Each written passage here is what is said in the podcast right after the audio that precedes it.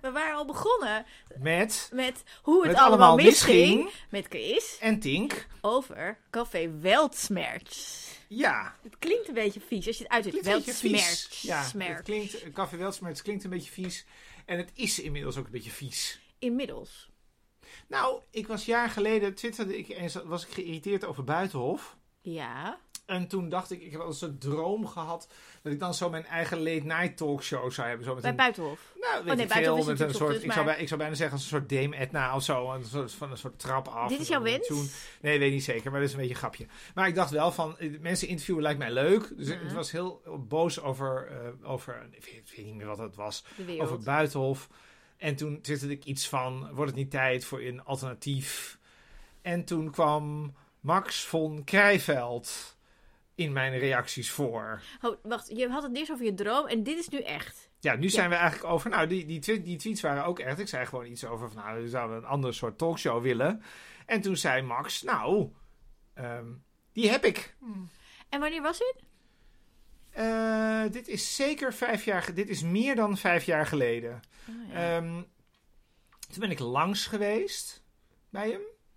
En ik heb drie uur met hem gepraat. En toen dachten we, nou, het is wel leuk om eens wat op te gaan nemen. En toen ben ik daar ook een paar keer geweest. Jij hebt mij verteld dat ik 15 keer in die studio heb Ja. gezeten. Nou ja, misschien wel vaker, maar ik kon 15 filmpjes van jou vinden, Nee. Café Weltsmert. Op, Ja, op het dacht- kanaal. Want het kanaal, het YouTube-kanaal Café Weltsmert. Wacht, ik bedenk nu ineens, we zijn vergeten onze luisteraar uit te leggen wat Café Weltsmert is. Als mensen het niet weten, vinden ze dit sowieso niet interessant. Nee, we moeten het even ik. vertellen. Wat is Café Weltsmets volgens jou? Volgens mij, nou, Café Weltsmert is een soort platform, mediaplatform. Nee, het is een interviewkanaal. Het is van oudsher een Het interviewkanaal. is van oudsher een het. Facebookpagina. Ehm, ja, en daarvoor is het zelfs een keer een publiek debat geweest. Kijk, nou, daar gaat het al helemaal mis. Café Weltsmert, zeg maar in de uitvoering, is een website met erop heel veel filmpjes die ze zelf produceren. Ja. Ehm, ze hebben een studio, ze zijn er al een paar keer verhuisd. Ehm, het is opgericht door eh, Max von Krijnveld. Volgens mij 15 jaar geleden al, zoiets. Mm, Ik weet niet al precies wanneer het was, maar het was toen, toen ik er zat, was het al jaar, bestond het al jaren. Ja, bestond volgens mij. al Nou, ik, heb wel, ik heb namelijk ook wel een beetje huiswerk gedaan. Ik heb wel mensen gesproken die er al heel lang eh, in begindagen iets aan mee deden. Max van Krijnveld had een soort met van galerie, dat is allemaal mislukt. Ehm Dit was een beetje, hij had... Zat een beetje in die kunstwereld, Ja. ehm, filmwereld ook. Ehm, en had een rijke partner en die heeft hem eigenlijk een beetje van de straat willen helpen. En geld geïnvesteerd in een studio waar hij filmpjes kon gaan opnemen. En Max had dromen. Nou, ik vind dat jij het al heel negatief zegt. Ik zat dus bij Café, ik zat dus bij Max thuis. Hm. En Max vertelde het net even anders. Ja, En ik vind trouwens die versie van Max destijds vond ik helemaal prima. Ehm, Max had het erover dat het traditionele mediaaanbod heel vlak en eenvormig is. Hm. En dat zij daar een alternatief voor wilde bieden. En dat, ik, ik weet ook nog precies waar dat was. Dat was, in, dat was toen destijds in Amsterdam-Noord. En dat, dat was volgens mij een commercieel videobedrijf... waar ze dan die studio één dag in de week mochten gebruiken. En dat zag er eigenlijk, want dat is eigenlijk ook om het erover te hebben volgens mij... dat zag er best leuk uit. Je kan natuurlijk met... ik met ben er ook geweest. Ik, bedoel, de- dit gesprek heb ik namelijk ook met ja, Max gevoerd. Ja, de grap is ja. nou, ja, hij heeft met iedereen dit gesprek gevoerd. Ja. Ehm, de, de ironie is, we praten natuurlijk heel erg vanuit vandaag. En een Ja. hele hoop mensen weten dan natuurlijk dat dit een beetje het totale complotgekkies kana- kanaal is eh, wat het nu is. En voor, dat, voor wie dat nog niet wist, dit is het dus. Het is Dat een is complotgekkies een- ja. kanaal. Ja. Maar dat was het. En er, zijn, er zullen natuurlijk absoluut mensen zijn die zeggen... Albert, je bent hartstikke naïef, want dat was het toen ook al. Want er zaten toen ook al mensen waarvan je dacht... Mwah. ja. Maar dit is eigenlijk ehm, waarvan ik dan vind van kijk, als je alternatieve media wil maken, Hm.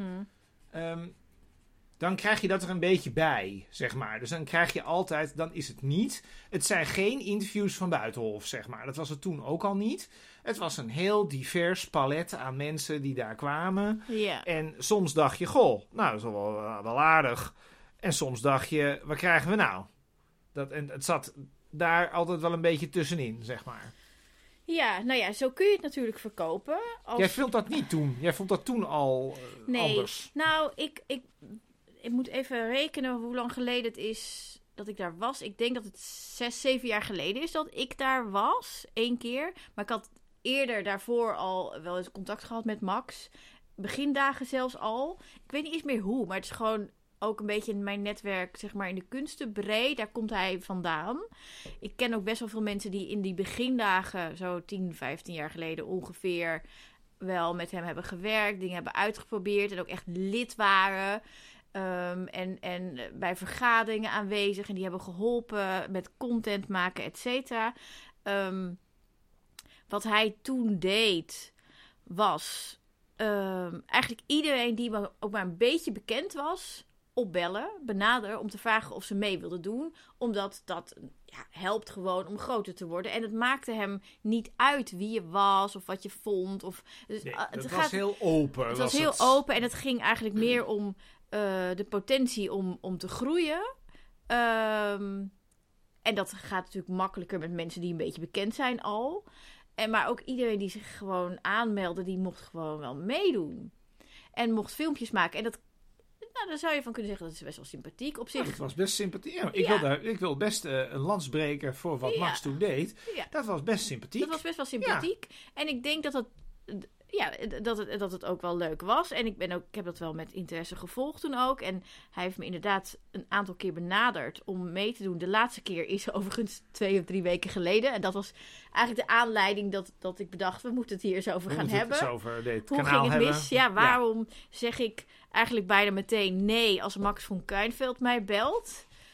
Um, Terwijl je dat een paar jaar geleden dan kenden mensen dat niet. Of, dan als mensen, hè, of mensen kennen het wel. Ja. Maar dan was toch de, de, de, de nee-zeg-factor... die was toch veel minder groot dan nu. Nou, bij mij gingen de alarmbellen af toen hij me dus zoveel jaar geleden vroeg. Omdat ik daar was. Dus één keer ben ik geïnterviewd door iemand. Ik ben echt zijn naam vergeten. Ehm, daar. Ja. Ehm, en dus ik was in die studio in Noord, waar jij het ook over had. Ehm, en toen ging ik natuurlijk kijken wie zijn hier allemaal. En toen bleek Hajo Smit daar rond te lopen. Dat zegt jou natuurlijk helemaal niks. Dat zegt mij wel iets. Die heeft een boek geschreven over Trump.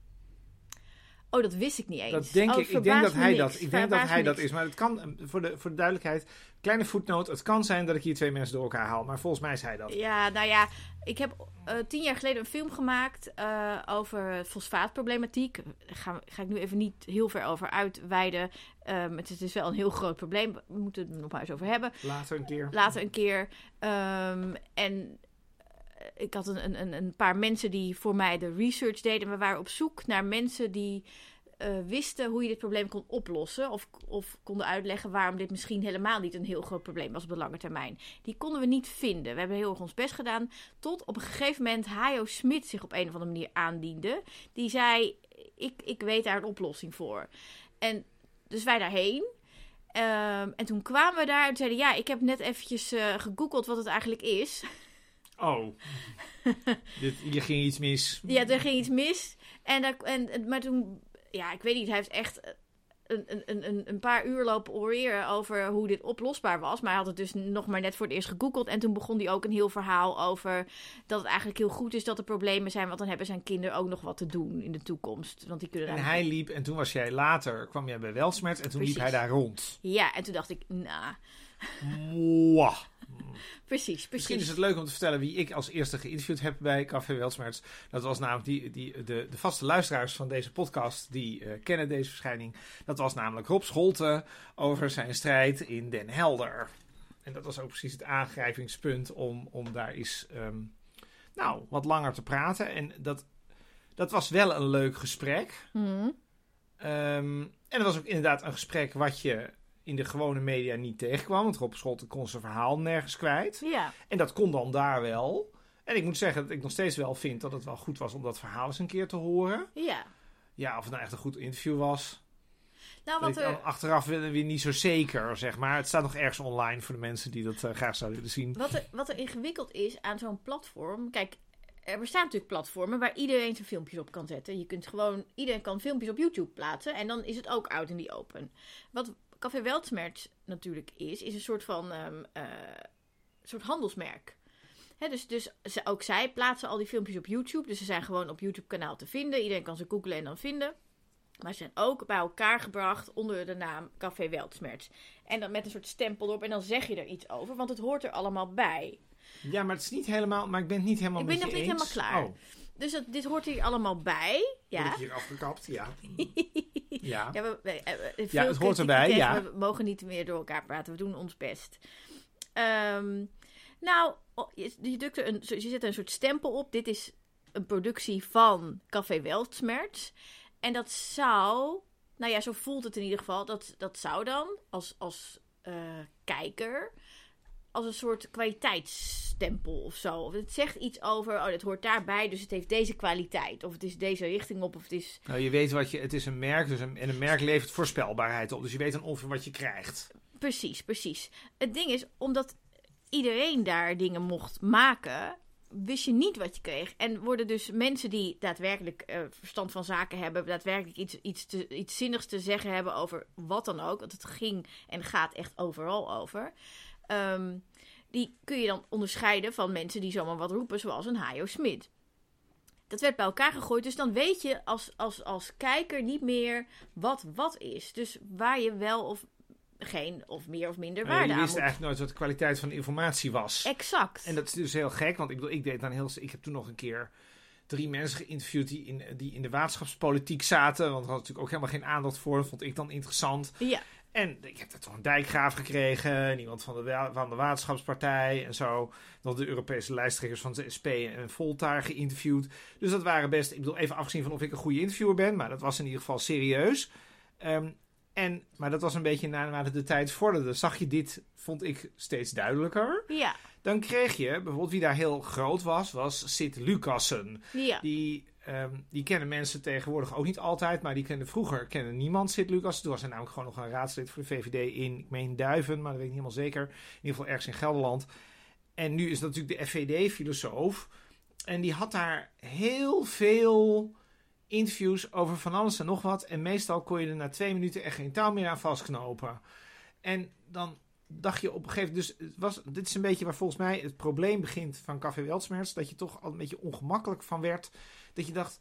Ja, nu zit ik met z'n allen met dit merk, zeg maar. Hè. Ik ben dus ook, nu ook verbonden aan het merk. Ja, En het is ook het merk van Sid Lucassen. ja. Zoals precies waarom ik dus ook niet bij Hajo Smit in dezelfde context wil.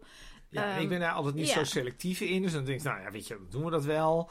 Maar dat, dat is eigenlijk het grappige of het, of, het, of, ja, of het erge. Kijk, jij zegt van het is allemaal, hey, je, hebt, je kunt natuurlijk ook je, gewoon een filmpje maken en op YouTube gooien. Ja. Maar dat is nou juist niet helemaal waar. Dat is Waarom is dat niet waar? Nou, dat kan wel. En dat kan natuurlijk steeds makkelijker. Want ik bedoel, die telefoons die hadden we tien jaar geleden op deze manier ook nog niet helemaal.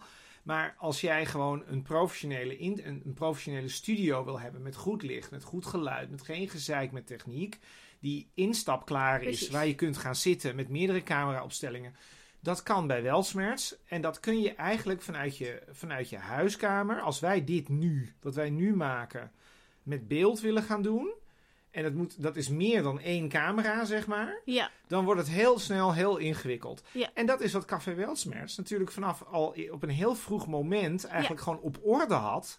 Waardoor het ook aantrekkelijk was. Als je dacht, oh, ik wil een video-interview maken. eh, Je was ook welkom. Om dat Dan daar te doen. Om daar gebruik ook. van te maken. Ja, precies. Dat was, precies. Eigenlijk, hoe dat, dat was Ja. eigenlijk hoe dat ontstond. En zo zijn er toch vrij veel mensen daar wel eens geweest. Zeker, zeker, ja. Eh, maar goed, ehm, hieruit, zeg maar, je ziet, eigenlijk hoor je al uit wat wij nu zeggen, We zijn ons al aan het distancieren, zijn wij. Ja. hoe, hoe dit eigenlijk is misgegaan.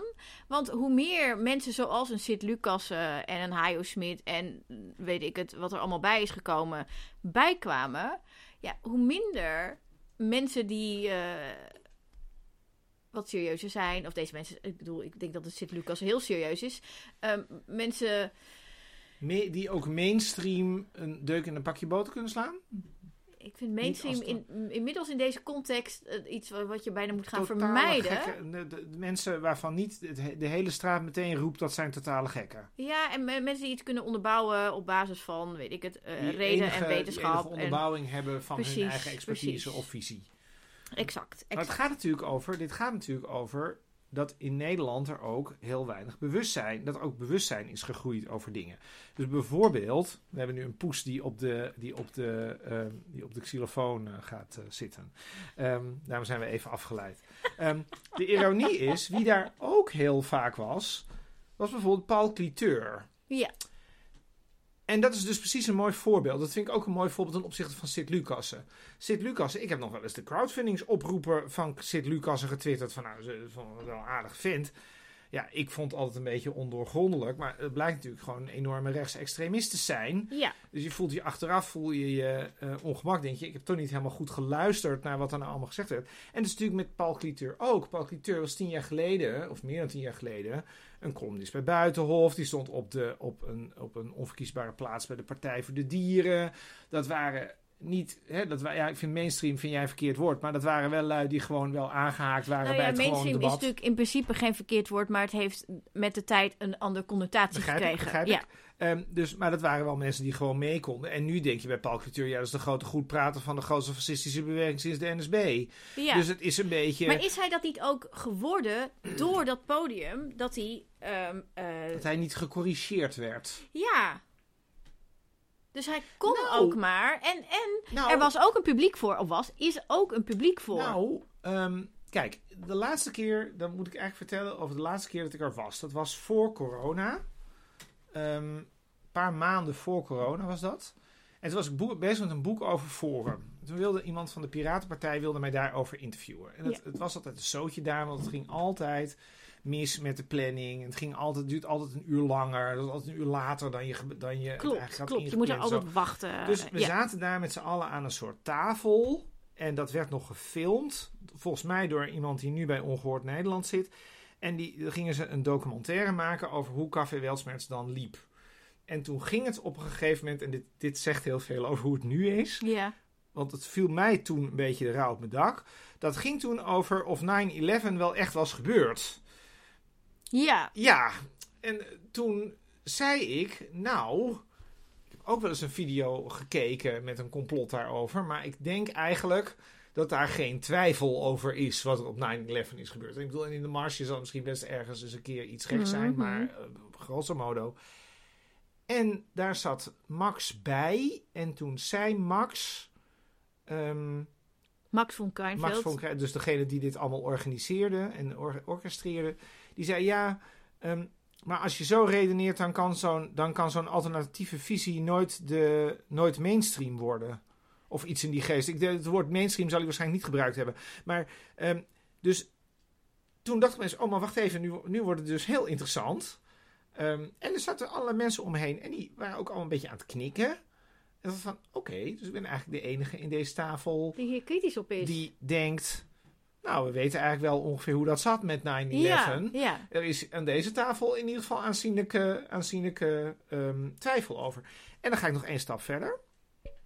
Toen had ik vervolgens een uur later dat interview. Nou, dan zit je in een soort afgesloten... Dit was bij Salto in Amsterdam. Dat, De Mhm. meeste mensen zullen dat niet kennen, maar dat is een... Je zit in een aparte kamer. En dan zit je, heb je een heel nauw gangetje daarvoor. En daar zaten dan de volgende gasten. En ik begrijp dat ze... Ja, ja, ik had een heel kritisch verhaal over dat Forum niet democratisch was en zo. En dat het allemaal niet deugde. En daar hebben een paar mensen eh, de, nou, de, het, hele gebouw ongeveer bij elkaar gescholden over het feit dat ik in een video van Weltsmerts dit soort dingen over Forum voor Democratie durfde te zeggen. Ehm, hoorde ik later van iemand anders die ook op die gang stond. Ehm, en daar is hij dus omge... Daar is dus ergens, ik bedoel, eh, in mijn afwezigheid, want ik, bedoel, ik kwam er ook maar drie keer per jaar En wanneer ongeveer. was dit ongeveer? Dit is 2019. Dit, daar is het ergens gewoon omgeklapt. Dus het wa- waarschijnlijk is het mijn inschatting. Als ik even heel zelfbewust en eh, kritisch ga doen over mezelf, zou je kunnen zeggen: Nou, ik heb niet gezien dat het toch een beetje, dat daar toch wel al een hele hoop gekkies rondlopen. Want ik had Sid Lucas er niet door en ik had Paul Cliteur toch ook wat meer bedenkingen bij kunnen hebben. En zo, zo zijn er wel meer. Ehm, en daar werd opeens, kwam opeens een agenda naar voren. Dat ik dacht, ja, maar hier ehm, zijn ze eigenlijk gewoon een soort verlengstuk geworden van wat nu. Maar dan ga ik eigenlijk opeens, dus toen ga ik drie jaar verder. Ze zijn eigenlijk een soort verlengstuk geworden van wat Forum nu is. Dat is wat ze toen al, wat toen al in gang werd gezet. Nou ja, dat, ik denk dat Dat ze- dat ik denk dat het dat niet helemaal klopt. Oh. Want het Forum, eh, zeg maar, eh, of Thierry Baudet moet ik eigenlijk zeggen, eh, heeft natuurlijk een, eh, dat, dat, dat hebben we het in een eerdere podcast ook over gehad. Dat gaat over cultuurmarxisme. Dus dat is echt met een, met een doel. Hè? En met een verhaal met een doel. Zeker. En ik denk eigenlijk dat het doel van Max von Kruinveld gewoon is groot worden. Maakt niet uit, linksom, rechtsom. Nou, wat ze natuurlijk kop. gedaan hebben, wat er natuurlijk gebeurde, toen, was natuurlijk, toen had je corona. Ehm, en toen is er eigenlijk, toen, ze- er, er was al een soort sfeer van, eh, van Wappies. complotten, Ja. de wereld is eigenlijk anders dan wij denken Mhm. en allemaal van dat soort dingen. En toen hebben ze eigenlijk, toen, toen was er opeens ruimte ontstond er om een heel ander geluid te laten horen. Ja, Dat is eigenlijk, en dat heeft Max, wil niet zeggen geroken, maar daar kwam ongeveer op neer. kwam goed uit. En dan kreeg je dus bijvoorbeeld, wat ook iemand is die we, ik weet eerlijk gezegd niet of hij daar nog steeds zit, maar had je bijvoorbeeld Karel van Wolferen, Hm. een eh, emeritus hoogleraar, ik meen zelfs universiteitshoogleraar van de Universiteit van Amsterdam, ooit bij eh, correspondent geweest, in, ik, meen, ik weet niet, ergens in Zuidoost-Azië, heel gerespecteerd. En die had opeens het licht gezien. En die begon opeens allerlei alternatieve theorieën over de wereld ten beste te geven. En Wat voor theorieën? ja, waar ging dat? Ja, ik heb dat allemaal nooit, ik heb dat allemaal nooit meer bekeken. Maar het was allemaal knettergek. Want het ging namelijk, het was namelijk ook de man achter gezond verstand. Dus je kreeg er ook een krantje bij, wat dan een ander, wat dan een ander label had. Ehm, en dat is eigenlijk, en, dat, en wat er toen gebeurd is volgens mij, is toen zijn eigenlijk heel veel mensen die in de mainstream zaten, of ja, in de mainstream zaten, die eh, niet wappie waren, zijn allemaal, hebben allemaal een stap terug gedaan. Dus ik ben Mhm. ook nooit meer, ik heb ook nog van, ik moet echt absoluut niet meer zijn. Nee. En toen zijn allerlei mensen erbij aangehaakt die ik ook verder helemaal niet ken. Dus toen kwam opeens, nou ja, Sietske Bersma is een van de bekendste. Zal ik eens een paar ehm, fragmenten laten horen? ja, we gaan straks even naar het fragment over één minuut. Ehm, je kreeg natuurlijk opeens, ehm, hoe heet die man ook alweer? Willem Engels, de advocaat van Willem Engel. En ehm, zo kwam er een heel nieuw, eigenlijk is dat hele, die hele eh, samenstelling van die groep, zeg maar. Het was natuurlijk geen groep, want die kwam nooit echt bij elkaar. Het was een los netwerk. Ja. Dat is eigenlijk helemaal omgeklapt. En nu zijn er eigenlijk alleen nog maar mensen uit een heel specifiek segment. En alle mensen die er vroeger wel eens geweest zijn, denken allemaal: haal die video's alsjeblieft offline. Ja. Dat is eigenlijk, ehm, dat is eigenlijk de samenvatting. Dus eh, even nu was een oproep aan Max. Haal die video's Hou alles van offline. voor corona alsjeblieft offline. Ja. Eh, dat lijkt ons. Ik, eh, ik heb een goed twee idee. hele korte fragmentjes. Eentje 30 seconden, eentje 16. Waar gaan we nu naar kijken? Waar gaan we naar luisteren? Ik weet eigenlijk niet hoe deze mensen heten. Oh. Ehm, de, de, de, misschien, doe eerst de columnist. eerste columnist. De columnist, dit is een meneer, ik weet ook niet hoe hij heet, maar hij, hij doet dit vaker. Ja, ik weet wel hoe die heet, maar ik ga het gewoon niet noemen. Oh. Ja, komt-ie? Is, is de overheid zelf, aangestuurd door de NCTV. De macht heeft haast. Ze worden meer en meer ontmaskerd. Ze zijn in paniek, lijkt het wel. Ze worden steeds extremer. Misschien moeten ze zich ooit wel verantwoorden voor hun daden. Als er iets gebeurt in de richting van terrorisme, durft uw columnist best te zeggen dat het goed mogelijk is dat het dan is aangestuurd door diezelfde NCTV. Net als dat de zogenaamde bedreiging van Amalia door de mokromafia een fake bedreiging is, wellicht ook uit de koker van de NCTV. Nou, Dat is fragment 1. Ik ga nu naar het volgende fragment. Dit is een gesprek wat Waar mij dit aan doet denken is de heftige regenval in Limburg van afgelopen jaar. Ja. Dit lijkt mij daar een uiterst voorbeeld van. Ja. Nou, je ziet nu... Om de klimaatagenda eigenlijk te stimuleren en te, te, te rechtvaardigen. Ja, ja. Dus je... Ha! Dit laatste was trouwens niet slecht geknipt. Dit is ook echt zo gezegd. Ja. Ehm, dit is dus. ehm, dit, is een van- ja, dit is ook zo'n jongen waarvan ik de naam eerlijk gezegd ook niet weet. Ehm, die dus eigenlijk zegt van ja, we hadden die overstroming toen dat de, de geul. Heet dat ding de geul? Die, die rivier in Limburg die overstroomde. Ik weet niet, maar hij Ik- zegt eigenlijk de- door zeg maar. ehm, eh, Dat is eigenlijk gefabriceerd om het ons is te laten geloven Precies. dat ja, er een klimaatprobleem is. dat klopt. Net als dat die andere meneer zegt. Het gaat eh, dan over die strepen in de lucht van vliegtuigen. Ja. Daar, wordt, daar wordt dus eh, gespreid. Hè? Er wordt constant gesproken over dat er gespreid wordt. En er wordt zodanig gespreid dat het, het weer en uiteindelijk het- zelfs het klimaat kan worden aangepast. En ehm, eh, met politieke bedoelingen en, en ook in oorlogen wordt ingezet. En onder andere is dat ingezet om ons te laten geloven dat klimaatverandering een probleem is.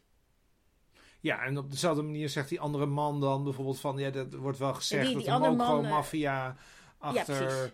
Ehm, de, eh, die, die, wat is het, die bedreigingen van Amalia zit. Maar dat is eigenlijk natuurlijk gewoon iets dat de staat is. Dat klopt. Dat is bedacht. de NCTV die, die verzint dat de mokkermafia eraan zit. Die verzint ook dat er überhaupt bedreigingen zijn. Wat is nou het Ja. probleem hiervan? Zie je hier het probleem wat natuurlijk al jaren over gepraat wordt. Van ja, het is heel makkelijk om iets... Het, journalistiek is heel moeilijk, hè. Want dan moet je bedenken hoe dingen in elkaar zitten. Dan moet je het uitzoeken en dan moet het kloppen. En je kunt ook gewoon achter diezelfde microfoon gaan zitten en maar wat roepen. Ja, gewoon Toch? van, nou, ik heb, ik Omdat heb vannacht denkt. gedroomd dat het zo zit. En in mijn, mijn gut feeling of mijn eh, linker eh, kleine teen vertelt me dit of dat. Dus, Nou ja, wat ik zelf wat ik wel grappig vind, ik moet meteen denken aan mijn promotor die ooit een artikel schreef over ehm, hoe mensen kennisclaims onderbouwen. ja. Dus waar komt kennis vandaan? En dat eh, kennis gaat tegenwoordig, ging vroeger veel meer over experts. Mhm. En gaat tegenwoordig, zij noemt dat epistemology, dus dat is epistemologie op zijn Engels, maar dan in plaats van met een E, met een I. Epistemology, Namelijk ja. dat het gaat over hoe ik naar de wereld kijk en dat ik denk, of dat ik voel, of dat ik zie dat het zo is. En dat dat dan de onderbouwing van de claim is. Ja, zodat ik zie een platte aarde, dus de aarde is plat. Ja, dus ik denk, ik denk, het wordt mij gewaar dat er een, ja, dat die overstroming in Limburg, dat dat, een, dat dat iets is wat de overheid heeft bedacht om, eh, en in scène heeft gezet om ons allemaal het klimaatprobleem te Ja. laten geloven. En En, ik zie daarom, strepen in de lucht, dus er moet wel gespreid worden. Nou, kan niet anders. Daar zit een, een, een kausaal ja, verband. en er is natuurlijk, en het is natuurlijk, ehm, nou ja, in de Mokro-maffia en eh, Amalia. Nou, ik denk dat dat een verzinsel is. Ja. Dus Is het een verzinsel? Ik bedenk nu iets wat daarachter zou kunnen zitten. Het zou de NCTV wel kunnen zijn. Ja. Nou, en dit dus in veelvoud. Door heel veel mensen Nou in ja, diezelfde studio. interessant, wat natuurlijk heel interessant is, is dat in die tijd dat het nog dat het dat Weltsmerts nog eh, klein en beginnend was, zeg maar, Mhm. moest je mensen altijd uitleggen wat, wat het was. Ja. Ehm, nu hoef je dat niet meer, terwijl ik denk dat de kans dat mensen het eh, er waardering voor hadden groter was in die tijd, zeg maar. Ja, Ja, dat is nou, het ligt gek. er misschien aan aan wie het vraagt. Vraag is het Willem natuurlijk- Engel, die vindt het fantastisch. Ehm, dus er zit nu een heel klein, zit nu een heel klein clubje met een heel eigen eh, wereldbeeld. En daar, daar vind ik dat het heel erg op Forum lijkt. Ehm, het is heel vaak, Pepijn van Houweling heeft er gezeten. Zeker, van Meijeren zeker. zit er. eh, Baudet laat zich daar ook interviewen. Ehm, het zijn nooit anderen, zeg maar, die daar nog langskomen. Nooit. nee, ze zijn wel welkom. Overigens, want Max belde mij dus twee, drie weken geleden. Wat wilde hij van jou? Ja, het was, ik had hem heel lang niet gesproken, dus ik was een beetje waar zij me belde. En hij eh, zei van, eh, ja, ehm, ik dacht, ik vraag nog eens, een, want eh, misschien zou je het toch leuk vinden om een keer met ons te werken. Wil je niet ons langskomen en misschien kunnen we iets maken. We hebben een nieuwe studio, in Den Haag. En het wordt allemaal fantastisch. Dus ik, ik vind dat, ik, mijn eerste gevoel is dan, mijn eerste gedachte, oh, dit is, dit is ook wel heel aardig dat hij me belt. Ja, maar Max is Dus, een aardige dus man. nou ja, dus, dus ik zei, goh, wat aardig dat je aan me denkt. Toen zei hij, nee, ik dacht helemaal niet aan je. Ik was gewoon door mijn telefoon aan het scrollen en je stond erin.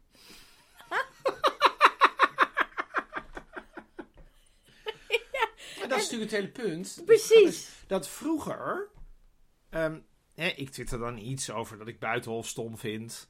En dan kon je denken: oh, dan google je mij. En denk je: oh, die jongen schrijft stukjes. Misschien kan hij ook wel een interview doen. Ja, Maar, en dan was er een kans dat ik het niet kende. Of dat ik het wel kende en dat ik dan bijvoorbeeld wel eens iets gezien had. En misschien vond ik het ene niet leuk, maar dan kon je zeggen: ja, maar we zijn breder dan dat. Dus we kunnen ook andere dingen laten zien.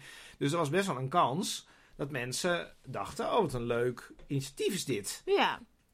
En nu is eigenlijk, tenzij je tot deze, dit hele kleine specifieke groepje in deze maatschappij behoort, wat dit nog leuk vindt, is- ja. ehm, is de kans eigenlijk nul dat mensen dat nog leuk vinden. maar het zegt ook wel iets dat hij gewoon dus random door zijn telefoon scrolt en mensen aantikt en belt. Wil je hier iets komen doen? Ja, maar dat is ook niet helemaal. Maar dat, ik vind het om een andere reden heel gek. Namelijk dat ik denk dat hij heel veel dingen niet meer wil. En daarom ben ik zo verbaasd. Daarom was ik destijds zo verbaasd ook dat ze dat interview wat ik destijds gaf online hebben gezet. Ik heb een uur lang over Forum zitten praten in 2019. Nou, alles wat ik zei was uitgekomen ongeveer. En dat viel heel duidelijk bij die organisatie niet in goede aarde. Dus als je een beetje random mensen gaat zitten opbellen, zou het natuurlijk toch wel kunnen. Bijvoorbeeld, nou, laten we het nieuws van deze week nemen. de, hè, eh, ongehoord Nederland eh, is in ieder geval on, staat onder druk, zullen we het maar even noemen. Nou ja, het zou natuurlijk wel eens kunnen zijn dat als je mij opbelt en je mij eh, en ik en ik zeg overal ja tegen en je zet mij in die studio, dat ik allerlei dingen over ongehoord Nederland ga zeggen die niet helemaal tot de geloofbeginselen van Café Welsmerts. Ja, ik, dat, dat geloof ik niet. Ik denk namelijk dat Dat hij dat wel accepteert nog steeds. Ik denk dat het echt dat hem helemaal niks kan schelen. Dat hij denkt, nou ja, hoe meer, hoe beter. En dat eigenlijk do doordat hij er zo over denkt, dat de groep, zeg maar, heel erg eh, een soort van eenkenniga's is geworden. En bestaat uit allemaal idioten. Maar jouw theorie is eigenlijk. Het is niet zozeer dat, er niet de, dat de critici van ongehoord Nederland, bij wijze van spreken, niet meer bij Welsmerts mogen komen. Ze komen zelf niet meer. Dat klopt. Dat denk ik. Ze komen sowieso niet meer, maar Ja. ik, dat, ja, ik vraag me af of het nog mag. Er is natuurlijk ook een soort radicalisering bij dit soort groepen aange- aangeland. Dat mensen ook denken van ja, maar er is ook maar één werkelijkheid. Ja, maar ik, ik denk dus dat het Max echt geen zak kan schelen. Dat hij gewoon wil dat er veel mensen kijken. En, Ja, je en kan ook denken, Max weet dat jij geen wappie bent. ik mag hopen dat hij dat weet. Ja. Eh, ja, misschien. Ik weet niet hoe goed hij de mensen kent die in zijn telefoon staan. Maar hij zou dat in ieder geval kunnen weten. ja. Dus het was wel een risico wat hij neemt. Want misschien was jij wel heel enthousiast geweest. Ja, maar ik denk de- dat hij dat heel leuk had gevonden. Want het is dan weer een nieuw iemand. Dus dan breng ik en mensen mee. En, nog beter, er is discussie over. Want mensen, zijn achterban, hè, zijn huidige vaste achterban... die zal het met mij oneens zijn, fundamenteel over ongeveer alles. Ja, Dus, eh, dus daar zijn meer kliks. Daar heeft hij iets aan, toch? ja, dat klopt. Ja, dat klopt. Dus, dus het maakt hem echt niet uit wat je komt vertellen. Ehm, ja, weet je, kijk, ik denk dat het ook altijd een beetje over, dat het ook altijd over erkenning gaat. Dus ik denk dat het ook, ik weet dat we, even de laatste keer dat ik er was, dat was volgens mij eh, vlak voor corona, hadden ze in op steenworp afstand van de Kamer in Hm. Den Haag, hadden ze een pand gehuurd. En dat hadden ze gedaan met de publieke zaak. Klopt, ja. En daar zat Mickey Huibrechts. Nou weet ik eerlijk gezegd nooit zo goed wie Mickey Huibrechts nou precies was. Maar dat is toch wel een bobo.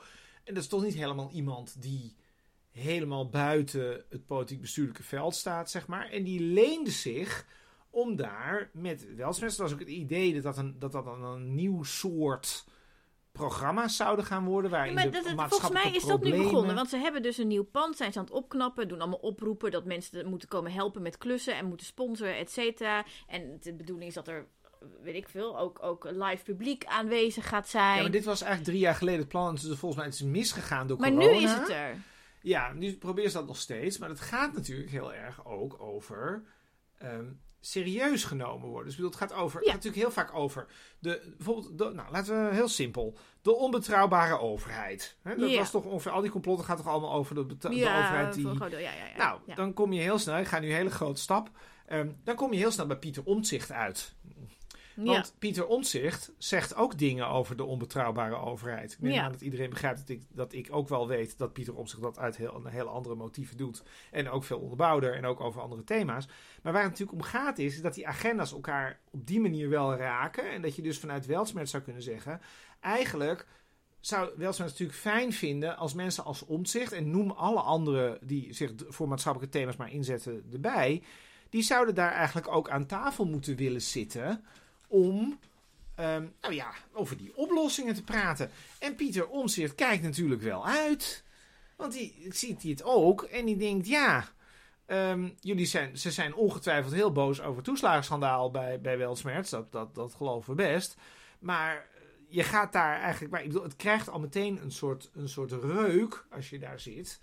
ehm, die je gewoon per definitie niet wilt. Ja. Nou ja, dit brengt ons denk ik wel bij eigenlijk eh, het onderwerp, of onderwerp, Nou, volgens mij was dit het onderwerp. nou al. ja, waar we, het, waar we het nu ook over wilden hebben, want er is dus, Dit is al 40 minuten. dit is al 40 minuten. Dit, Ja, is dit is hem al. en we zijn nog niet eens bij het punt We gekomen, niet- namelijk zullen we de daar een andere aflevering de over maken? film, de film. Zullen we Nee, daar een andere aflevering over maken? we gaan nog een aflevering maken over Café Nou, over die film. Moet Ja. dit er even uitknippen? Nee, we gaan er niks uitknippen. Oh, we gaan niks We gaan er niks uitknippen. Nou, er is dus een film. We- we- u, u, u, bent er nu, u bent er nu live achter gekomen dat wij dus echt niet knippen. Dit is dus inderdaad hoe wij dus echt niet doen. nou, wat Nee, de ironie is, mag ik het, zal ik het uitleggen? Er is, een, Ja. er is ook een. We begonnen namelijk eigenlijk. We waren eigenlijk heel anders begonnen hieraan. Ja. Namelijk omdat er een documentaire is gemaakt die door prijzen heeft gewonnen. Dat wist ik niet. Is dat Dacht zo? ik? Ik dacht dat Max dat zei. Dat zegt niks. Nou, en daar zitten allerlei mensen in en dat gaat over, dat gaat eh, over de controlestaat. Ja, het heet The State of Control. En ehm, dat leek ons heel interessant. Maar eigenlijk is dat een. Dat is eigenlijk nog een verhaal van een uur op zich. Het is bijzaak. Maar misschien leent ons nieuwe projectje zich daarvoor. Ja, dat is Ja, een goede. We gaan hier even, zullen we even, doen even een heel leuk bruggetje. Heel- Namelijk, dames en heren, kijk, we zijn hier natuurlijk mee eh, begonnen. Er komt nu, er komt nu, we willen geld van u. Dat is eigenlijk wat er nu, eh, wat er nu Je moet, je komt. moet dat voorzichtiger Oh ja, erin lanceren. voorzichtiger. Ja. We Dit willen is geen geld van u, maar hè, Ja, dit is aflevering 19. En we hebben daarnaast twee specials gemaakt. En nog een introductie en nog een evaluatie. Dus dat zijn 21, 23 zeg maar dingen die wij hebben geüpload. Waar en u wij naar luistert. zelf, wij zijn zelf heel tevreden over wat Wij zijn maken. tevreden. En, en we hebben gemerkt dat u ook tevreden bent over Want wat wij het maken. aantal downloads gaat omhoog, Ja, behoorlijk. behoorlijk. En, en wij krijgen positieve reacties. Dus wij dachten, wij moeten het wat serieuzer aanpakken. Ja. En iets serieuzer betekent in dit geval dat er ook nog zoiets is als een. Ik wil nu echt heel erg Een lelijk woord. verdienmodel. Oh, ik wilde zeggen businessmodel. En Het verdienmodel is minstens zo lelijk. Ehm, dat betekent dat wij vanaf nu zitten op petje af. Ja, het is een, ik vind, het- wat het- de, de- die website heet Petje Af. Het is een soort website waar je content kan uploaden en mensen die dat dan willen zien of horen, die moeten daarvoor betalen. Ik vind het echt een, een, geen fijne website om de naam. Ik vind Petje Af echt zo'n kutnaam. Maar goed, we zitten op. Petje Af. Als u gaat naar www.petjeaf.nl slash hoe het allemaal misging. Volgens mij is het petjeaf.com. Maar u kunt ons. Eh, echt? Nou, maakt helemaal niet uit. We, delen googlen. het op onze socials, dus u kunt Ja. het sowieso vinden. Ehm, op www.petjeaf.com slash hoe het allemaal misging. En wij willen graag dat u vriend van ons wordt. Ja, u kunt daar een soort donatie-ding doen per maand vanaf 5 euro. Dat is een heel normaal bedrag in podcastland. Ja, precies. Maar je mag ook veel meer doneren. En daar krijgt u ook iets voor terug. En dat kunt u allemaal daar teruglezen. Ja, maar de, het basisding dat u terugkrijgt is dat wij gaan dus napraten. Na elke opgenomen podcast. Krijgt u nog een bonus. Ja, en die bonus die is er eigenlijk altijd. Want wat u misschien nog niet wist, is dat wij eigenlijk altijd op maandagavond deze podcast opnemen. En dat we daar dan ongeveer anderhalf uur mee bezig zijn. En dat we dan vervolgens nog drie uur wijn gaan drinken en borrelnootjes eten. En die, u krijgt geen drie uur van ons, maar u krijgt wel een kort nagesprek. Dat nagesprek krijgt u er dus voortaan gratis bij. Ja, Eh, nou, eigenlijk niet gratis. Dat krijgt u, oh ja, u krijgt onze podcast krijgt u gewoon sowieso gratis. Blijft u gewoon rustig. Kunt u Ja. elke week naar luisteren. geen stress. En het nagesprek krijgt u voortaan als u ook vriend wordt. Ja. Ehm, dus wij hopen dat u komende week allemaal vriend wordt. Want volgende week hebben wij een eerste nagesprek. Dat klopt. Tot zover, de, tot zover deze eh, korte reclame tussendoor. Overigens, voor de helderheid, dit is precies hetzelfde model als Café Welsmerts. Doe Wel- Café Café Welsmerts Zit, het zit voor- Café Welsmerts op gewoon petje af? Nee, niet een petje Nee. af, maar kun je wel voor doneren. Oh, ja, dat is Dus waar. Alle, alle Ja. niet, eh, Ja. het- er gaan weer, alle niet-mainstream media werken heel vaak met doneermodellen. En u kunt dus door middel van geld kunt u sturen waar u meer of minder van krijgt. En eh, wij willen heel graag met deze podcast door. En dus hebben we een klein beetje een verdienmodel nodig. Niet om mil- multimiljonair mee te worden, want dat, zover zijn we nog lang niet. Maar wel om er tijd in te kunnen steken. En het ook gewoon leuk om te merken dat u ons waardeert. Juist. We gaan aardige dingen zeggen. We gaan aardige dingen zeggen. Ga jij eerst of ga ik eerst? Ja, ga jij maar eerst. Hm. Ik ga iets aardigs zeggen over Midas Dekkers. En ehm, ik, ik wilde iets aardigs zeggen over Midas Dekkers. En eigenlijk naar aanleiding van de film State of Control, waarover we dingen zouden zeggen die we dus nu in ons nagesprek gaan vertellen. dus dan moeten we even het bruggetje daarvoor bedenken. Ehm, State of Control, de documentaire, gaat over hoe overheden ehm, door een soort, soort, soort digitale eh, ID alles in de gaten gaan houden. Dat we geen privacy meer hebben, et cetera. En dat we eigenlijk weer contant geld moeten gaan gebruiken. En dat we onze smartphones weg moeten doen, et cetera. Even in een nutshell. Ehm, ik hou heel erg van Midas Dekkers. Ik, ik, hij heeft al een paar keer tegen mij gezegd dat hij vaderlijke gevoelens voor mij heeft. Dan wordt mijn hartje heel warm. Ik hou heel erg van Midas Dekkers.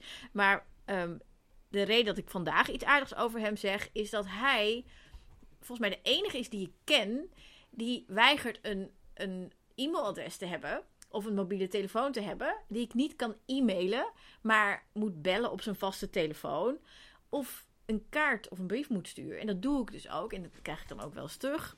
En ehm, nou, dat vind ik eigenlijk, dat vind ik eigenlijk heel, heel leuk en heel charmant. En hij heeft, zoals altijd eigenlijk, want in alles wat hij zegt, heeft hij gewoon gelijk. En dat wil ik nu even zeggen. Overigens, die eh, aflevering over eh, die documentaire, die komt nog een keer eh, over een paar weken. We gaan vast volgende week napraten. We gaan pas volgende week naar Want u, bent namelijk nog helemaal geen, u, kunt, u heeft nog helemaal geen kans gehad om een vriend van ons Nee, te je wordt worden. eerst vriend van ons en dan Dus volgende week. Volgende week is de première. Ja, Ehm, precies. ik Ja. ga iets aardigs zeggen over Stefan de Rijk.